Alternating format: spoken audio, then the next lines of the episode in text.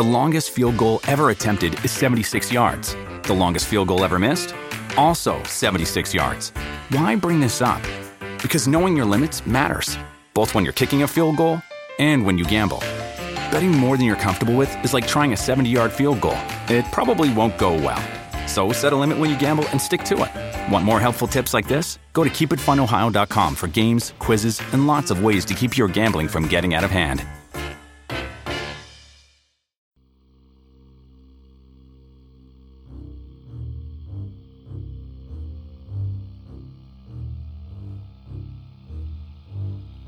Welcome to the history of witchcraft.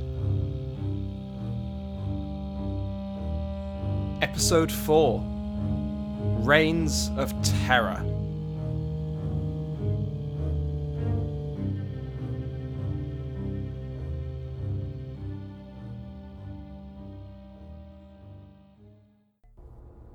And then came also God, in highest heaven have mercy, the executioner, and he put the thumbscrews on me, both hands bound together, so that the blood spurted from the nails and everywhere, so that for four weeks I could not use my hands, as you can see from my writing. Johannes Junius, Mayor of Bamberg. With fire and sword, I fought with mild strength and inflexible gentleness against the promoters of superstition, fortune telling, witchcraft, and poison brewing. Prince Bishop Johann Gottfried van Aschhausen.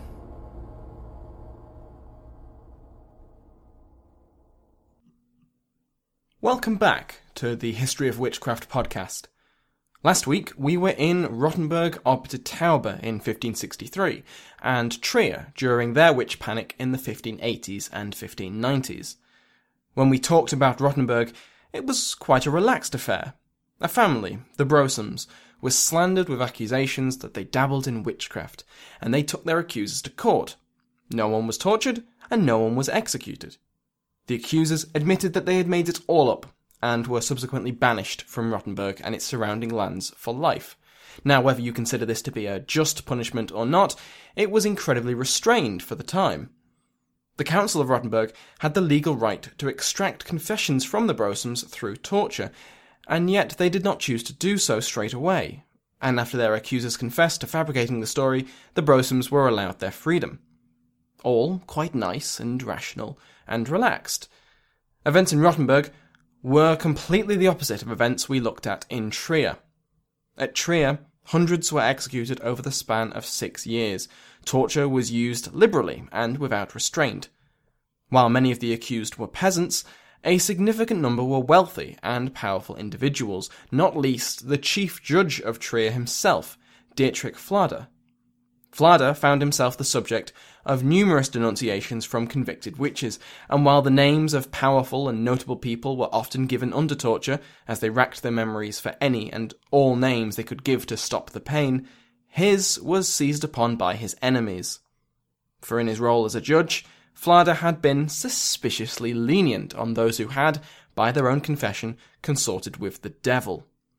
Flada was himself arrested, tortured, and executed, although he was given the mercy of being hanged before being burnt.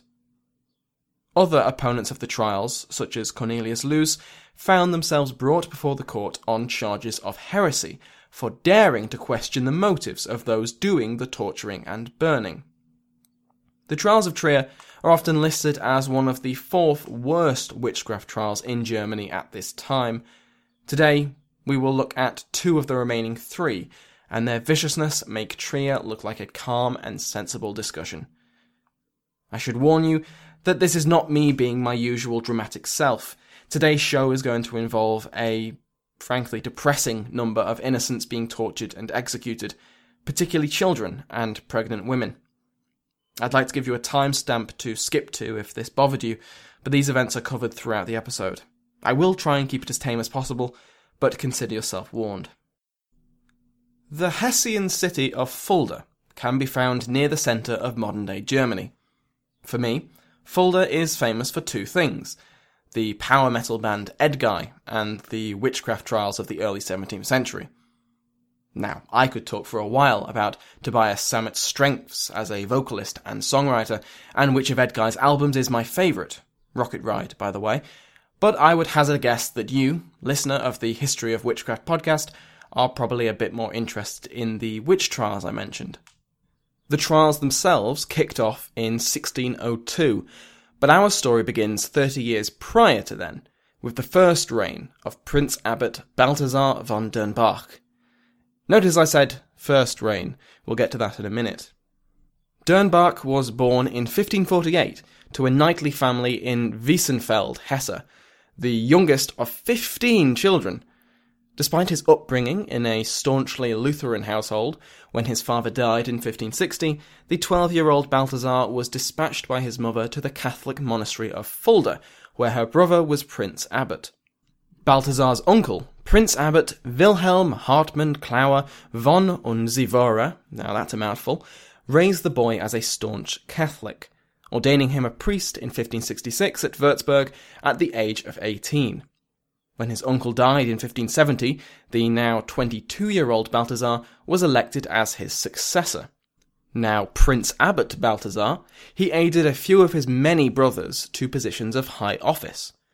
One particular result of this perfectly normal nepotism was that Balthasar's nephew, Peter Philip von Dernbach, would serve at the court of the Prince Bishop of Bamberg, eventually becoming the Prince Bishop of Bamberg as well as Würzburg. The sheer interconnectivity of this family is incredible, as Würzburg and Bamberg are the two other places who hold the unwanted title of deadliest witch trials in early modern Germany. While Peter Philip was not Prince Bishop until many years after the trials, he appeared in Bamberg as their trials were winding up.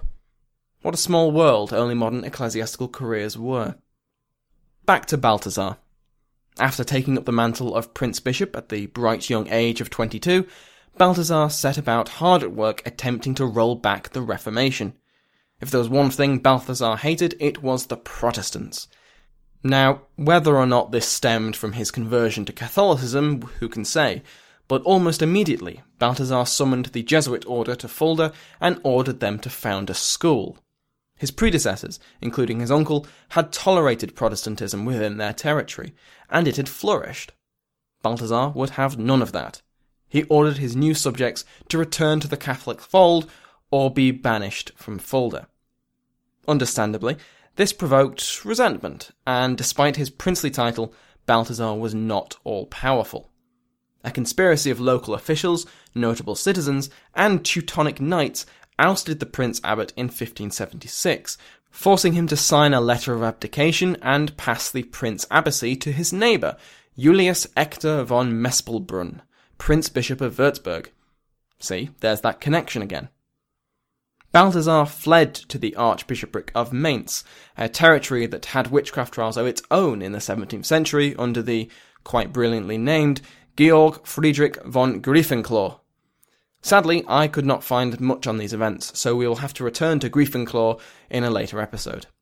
The current Archbishop of Mainz, Daniel of Homburg, was a gracious host of the ousted Prince Abbot, giving Balthasar a castle to live in while all this palaver was sorted out.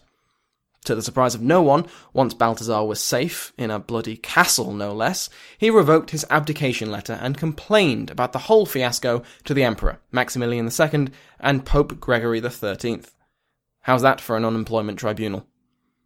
The Pope duly threatened Mespelbrunn with excommunication unless he gave up his rule and claim over Fulda, and Mespelbrunn essentially responded with, See you in court.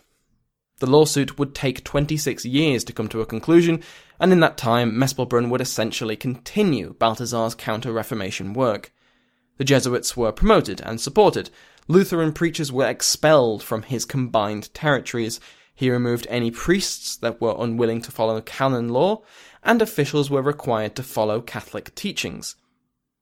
When Balthasar returned to his territory, his title restored by the Aulic Council in 1602, he was clearly not satisfied by Mespelbrunn's efforts.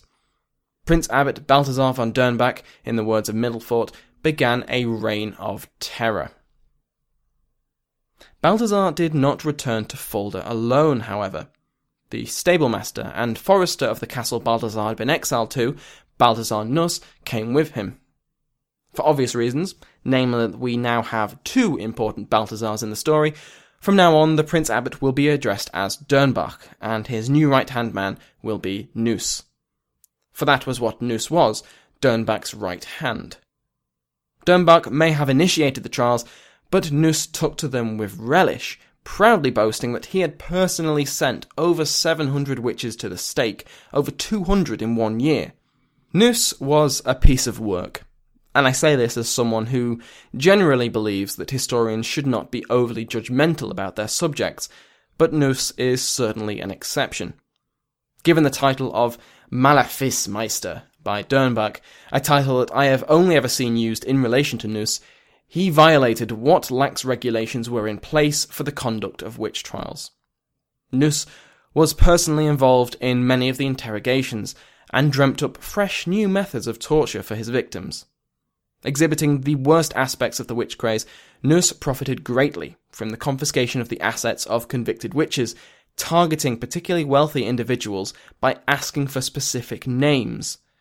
Subject to excruciating pain and denouncing every person they could think of, his victims would swiftly denounce whoever it was that Nuss named. That person, whether due to Nuss coveting their wealth, their property, their wife, or just straight up not liking them, would subsequently be hauled into the torture chambers, and so the cycle continued. One of the most well known victims of the Fulda trials was Merga Bien, a thrice married Fulda native and the beneficiary of the wills of her first two husbands. She had been married to a third and final husband for 14 years in 1602, returning to the city of Fulda just in time for Dernbach to do the same. In June of 1602, Merga was arrested and dumped into prison on suspicion of witchcraft. Her husband travelled the substantial distance, over a hundred miles, to Speyer to complain to the Reichskammergericht, the jointly highest judicial body in the Holy Roman Empire, alongside the Aulic Council that returned Dernbach to his abbacy. Here, her husband begged for mercy for Merga, as well as their unborn child. Merga was tortured into confessing to the murder of her second husband, as well as the children she had borne him, and that she had taken part in the witches' sabbat. Her pregnancy, far from eliciting sympathy from Nuss and his prosecutors, was actually used against Merga. This was her first child in fourteen years of marriage. Merga was made to confess that the child was not her husband's, that it was the spawn of the devil, conceived during the Sabbat. Merga, still pregnant, was burnt at the stake in 1603. When I said that Nuss was a piece of work, I was being tame for the sake of the podcast's clean rating. The Fulda trials continued until Dernbach's death in either 1605 or 1606, with Nuss continuing them for a short period before the ascension of the new Prince Abbot, Johann Friedrich von Schwalbach. Schwalbach put an end to the trials and had Nuss arrested for his exploitation. Nuss would languish in prison for 12 or 13 years as the Prince Abbot and the Faculty of Law at Ingolstadt heard the testimony of crimes from his survivors. Nuss would remain in the dungeons of Fulda until he was convicted, dragged to face the jeering crowds, and executed by decapitation. Fulda's traditional site of execution was a small hill to the east of the city, and this was where the bulk of the Fulda trial victims were burnt alive. While I do not know for certain, this would be the likely spot of Nuss's execution, which is no small piece of irony. While Balthasar Nuss's claim of burning over 700 witches is unlikely, verifiable accounts put his number of victims at a minimum of over 250. For the next decade and a half after Fulda, the Holy Roman Empire enjoyed similar trials, such as those at Ellwangen, Hitzacker, and Lemgo, but none would be as severe or as deadly as Dernbach and Nuss's brainchild. That is, until two trials that occurred over the same time period, and will both become infamous for the sheer number of people sacrificed to the flames. The trials held at Bamberg and Würzburg have combined casualty figures of well over a thousand people over five years of chaos. The Bamberg trials led to an estimated 600 deaths, while Würzburg holds the dubious honour of the deadliest witch panic in all of German history, with over 900 executions over the same period. Bamberg is a Bavarian town that has a rich history, and one that is closely tied to those of Würzburg and Fulda. First Christianized by the monks of Fulda Abbey, the diocese was subject to the Bishop of Würzburg. Again, this isn't to suggest some sort of conspiracy between the three territories, only to highlight the interconnected nature of early modern bishoprics. Bamberg was eventually separated from Würzburg and enjoyed its own small trials in the years preceding 1626. While many of the early trials were mere sideshows of the Counter Reformation, it was under Prince Bishop Johann Gottfried van Aschhausen that trials truly became destructive. Aschhausen ruled Bamberg between 1609 and 1622, adding the bishopric of Würzburg to his titles in 1617. In one year, a family quarrel escalated dramatically and 15 people were executed at the stake. And in 1616, a series of crop failures had the expected outcome of a witch panic, with Aschhausen overseeing further trials. It was in his final year in office, 1622, that the largest number of trials during his reign took place. Over 150 trials were recorded, with most resulting in execution. In total, estimates have put the number of witches executed on his authority close to 300. This is a substantial number, especially compared to previous trials, and it is possible that Aschhausen would be remembered as fondly as Dernbach and Nuss, had his successor not topped his score. This successor was known as the Hexenbrenner, the witch burner, or alternatively the Hexenbischof, the witch bishop. His name was Johann Georg Fuchs von Dornheim, and he was the Prince Bishop of Bamberg from 1623 until 1633. Now, whether Dornheim received those nicknames during his lifetime or after his death, he certainly earned them. In 1626, the vineyards and fields of the region froze over in a snap freeze, an event that is credited with the simultaneous witch panics in Bamberg and Würzburg. Dornheim's trials grew to a chillingly industrial scale. The bishop had a crematorium constructed at Zeil am Main, only a few miles outside of Bamberg, in order to save on timber. Building all those stakes sure is expensive, he also built a special prison, multiple special prisons, to house suspected witches, the Drudenhaus or Malefice House, where the cells and torture chambers were decorated with Bible verses. I have been unable to find a notable underling that could be blamed for the severity of the trials, such as with Dernbach and Nuss, or even Schonenberg and Binsfeld. No, Dornheim doesn't have a deputy to point to and say, his orders were misinterpreted, or his servants took things too far. There are three particular cases in this trial that I'd like to focus on. The first is of the Chancellor of Bamberg, Georg Hahn, who had served under Aschhausen and remained in the administration of Bamberg under Dornheim. Hahn is credited with being a moderating influence on Aschhausen, as he was a vocal opponent of the witch trials and between the bishop's death and Dornheim's ascension, was credited with ending the trials of his former employer. Sadly, as we have seen in Trier with Cornelius Loos and Dietrich Flader, it is a dangerous proposition to try and stand in the way of a witch panic, and Hahn's story is particularly tragic. After the trials returned with a vengeance in 1626, Hahn again openly criticised the policy, going so far as to sue Dornheim in 1627 travelling from Bamberg to Speyer to present his case. This was a dangerous move on the part of Hahn, and it is genuinely impressive that he would stand up for his principles in such a way. Sadly, the Prince Bishop did not agree. The downfall of Hahn began in April, when the wife of one of his colleagues, Christina Morhaupt, was arrested on suspicion of witchcraft. Under torture, Christina revealed that she had been taught the ways of witchcraft by her mother 11 years ago and named her two maids as accomplices in her crimes. They were, in turn, arrested and tortured, and named Christina's 14 year old son, Hans Morhaupt, as another accomplice, as well as a young woman called Ellen von Kronach. Kronach in turn named the wives of many leading men of the city, including both Hahn's wife Katharina as well as the wife of Johannes Junius, who we shall cover later in the episode. Young Hans was tortured and gave up the name of his younger brother Martin, as well as many other members of the Hahn family. So valuable was his testimony that young Hans was kept alive until the following year, used to name further suspects as well as provide evidence against Georg Hahn and his family. He was then executed in April 1628 after months of torture, and knowing that he had sent his entire family and many of his friends to the stake. His mother Christina was executed in August of the previous year. When Hahn departed for Speyer in December, the suspicion towards his family was already present.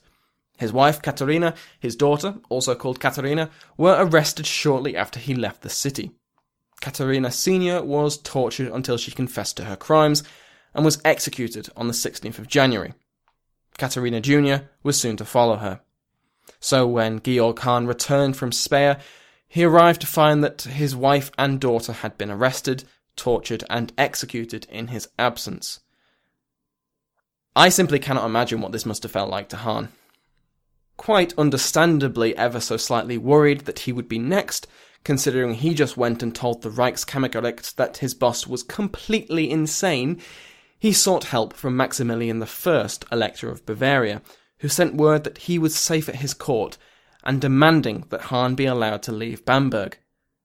However, the messenger with this safe passage was prevented from reaching Hahn, although I don't know exactly how, and subsequently Georg Hahn was duly arrested and tortured on charges of witchcraft. Traditionally, the story goes that he had been denounced by his son, Adam, but I doubt it was entirely voluntary. Georg Hahn was tortured and confessed to the charges, although one has to wonder how much spirit the man had after the last week. He was duly executed on the 24th of January meaning that this whole fiasco had only taken a matter of days between his wife's execution and his own. His will gave his remaining wealth to his surviving children and some friends, and he left nothing for the church that had destroyed his life. Hahn's last daughter and his son Adam were arrested and executed in 1629, but his surviving three sons received protection from the Heilig Grab Abbey and managed to survive the murderous rampage of the Hexenbrenner. The second notable victim of the Bamberg witch trials was Johannes Junius, a burgomaster of the city. Junius is often described as a mayor of Bamberg, but this is a translation that does not quite describe his role. He was not a mayor in the manner of a British or American mayor, an individual in charge of civil affairs in his jurisdiction, but he was more of a chairman of an executive council. Junius had been a burgomaster multiple times over his career and held the title from 1624 until 1628. I'm sure you can guess why he lost his title that year. During the trial of Ellen von Kronach, she named a number of well known wives of leading men of the city, including Junius as well as one of his colleagues, Georg Neudecker. Junius's wife had been executed shortly after Kronach, and Neudecker was duly arrested in April 1628 for his wife's confession. Already under suspicion himself due to his wife's supposed crimes, when Neudecker named Junius as his accomplice in witchcraft, the burgomaster's goose was well and truly cooked.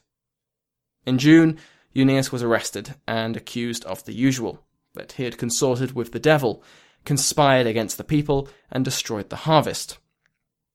Junius politely denied any involvement and demanded to confront the witnesses that had named him. This was not going to happen. Even if most of these witnesses had not long been burned at the stake, it was highly unorthodox to allow the accused to challenge their accusers. Faced with such a terrible thing as a suspect unwilling to admit to his crimes, the prosecutors began the torture. Junius held out for over a week, resisting the thumbscrews Legweisses, and Strappado that were used against him. He finally broke, as all eventually did, and confessed on the 5th of July. He claimed to have renounced God and to have worshipped Satan, and that he saw almost 30 colleagues at a witch's sabbat. Junius claimed that back in 1624 he had been seduced by a beautiful woman, who was later revealed to be a succubus, a demon, that leads men astray through sexual seduction. This succubus then threatened to kill him unless he renounced God, only for Junius to shout, God forbid, causing her to disappear. She did, however, immediately return with company, multiple more demons, and attacked him, only relenting when he agreed.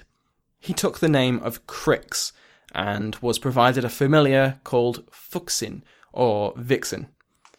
Almost like supernatural hazing, once this was done, his fellow townsfolk revealed that they too were part of this devilish club, and invited him to sabbats, which he attended regularly by riding on the back of a giant flying black dog. At one sabbat, the demon Beelzebub appeared, although I cannot tell whether this Beelzebub was intended to be the true Satan or merely a prince of hell. He refused to sacrifice his children in honor of the devil, but did offer up his horse, as well as stealing and burying a sacred wafer used in Catholic communion. Once all of this was duly confessed, Johannes Junius was burnt at the stake until he was ash. The reason we focus on Junius instead of his colleagues, some of whom shared similar fates, is due to his tenacity. On the 24th of July, before his execution, Junius managed to smuggle a letter out of his prison and it was delivered to his daughter Veronica. In the letter, Junius defends his innocence, describing the full horror of the torture that had been inflicted upon him. I read a small excerpt of this letter at the beginning of the episode, where he explains that the thumbscrews have left him unable to write in a legible manner. He claims that those that had denounced him had, if able to, begged his forgiveness, and that he had tried to craft a confession that gave no new names, in the hope that the slaughter would end, He'd been caught out, however, and tortured further until he gave in.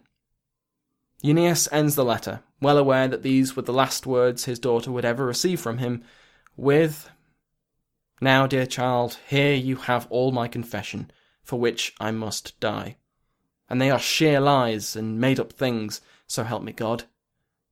For all this I was forced to say through fear of torture, which was threatened beyond what I had already endured for they will never leave off with the torture till one confesses something. Be he never so good, he must be a witch. Nobody escapes. Dear child, keep this letter secret, so that people do not find it, else I shall be tortured most piteously, and the jailers will be beheaded, so strictly is it forbidden. Dear child, pay this man a dollar. I have taken several days to write this. My hands are both lame. I am in a sad plight. Good night, for your father Johannes Junius will never see you more. July 24, 1628. The third notable trial is that of Dorothea Flock, a member of a wealthy Nuremberg merchant family and second wife of Bamberg councillor Georg Flock. As an aside, Georg's first wife had been executed for witchcraft in May 1628. Dorothea was the subject of an anonymous accusation in 1629 and was arrested in December on charges of adultery. She managed to gain her release from custody, but was shortly after rearrested, this time on charges of witchcraft, and was imprisoned in the Hexenhaus. Her husband, who understandably had little faith in the justice of these trials, travelled to her family in Nuremberg, who were highly influential with numerous contacts, and sought their assistance to rescue their daughter. What followed was, in modern terms, an international humanitarian effort. Georg and Dorothea's family sought and gained political support from officials in Nuremberg, the leader of the Order of Friars in Würzburg, and Georg's cousin, who was a high ranking officer in the imperial military and had contact with the Spanish governor of the Netherlands. When these failed to make a difference, they sought the assistance of the Aulic Council, and Georg received a mandate from the council that demanded that Dorothea be kept in clean and gentle conditions until childbirth, her having been pregnant when arrested. Dornheim did not deign to respond to this mandate. When the president of the council, the Duke of Fürstenberg, took a personal interest in the matter, and the defenders of Dorothea threatened to appeal directly to the Pope, the weight of political and spiritual pressure on Dornheim was immense, possibly higher than for any other case. It did not even phase him. He did respond, however, to the Aulic Council, but with defiance, maintaining that the trials were fair and that Dorothea was being treated well. He reported on the 28th of April that she had given birth to a healthy daughter in a regular court jail, but had since been transferred back to the Hexenhaus. The Aulic Council responded to his defiance with another mandate, dated the 11th of May, that accompanied an imperial order for her release. This was as strong an order as could be issued. Keeping Dorothea imprisoned would be borderline treason. It looked like it would be a happy ending after all. Except it wasn't. It wasn't at all. Dornheim, getting word that the imperial order was en route, used Dorothea's previous confession to order her execution. On the 17th of May 1629, Dorothea Flock was gripped with red hot pincers and burnt alive. Her body was then reduced to ashes.